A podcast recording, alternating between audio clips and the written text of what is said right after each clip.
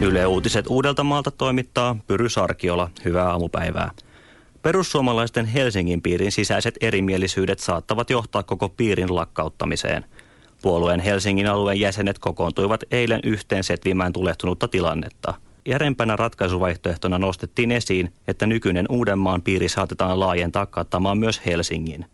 Enemmistö kokouksen osallistuneista kuitenkin kannatti demokraattista ratkaisua, jossa Helsingin piirihallitukseen valitaan uudet edustajat syyskokouksessa. Tätä toivoo myös perussuomalaisten puoluesihteeri Riikka Slunga-Poutsalo.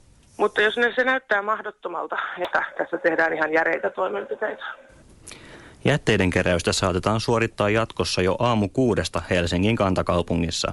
HSY ehdottaa kokeilua, jossa jätteiden kuormausta voisi aikaistaa tunnilla ja venyttää tunnilla ilta kymmeneen Tukholman mallin mukaisesti. Ruuhka-aikojen ulkopuolelta, ulkopuolella tehty jätteiden keräys parantaisi liikenteen sujuvuutta ja turvallisuutta.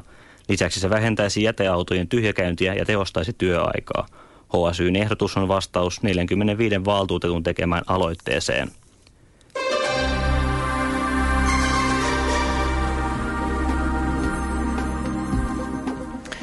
Pyry Sarkiola toimitti meille kello 9.30 Uudenmaan Yle Uutiset. Ja sitten säätietoihin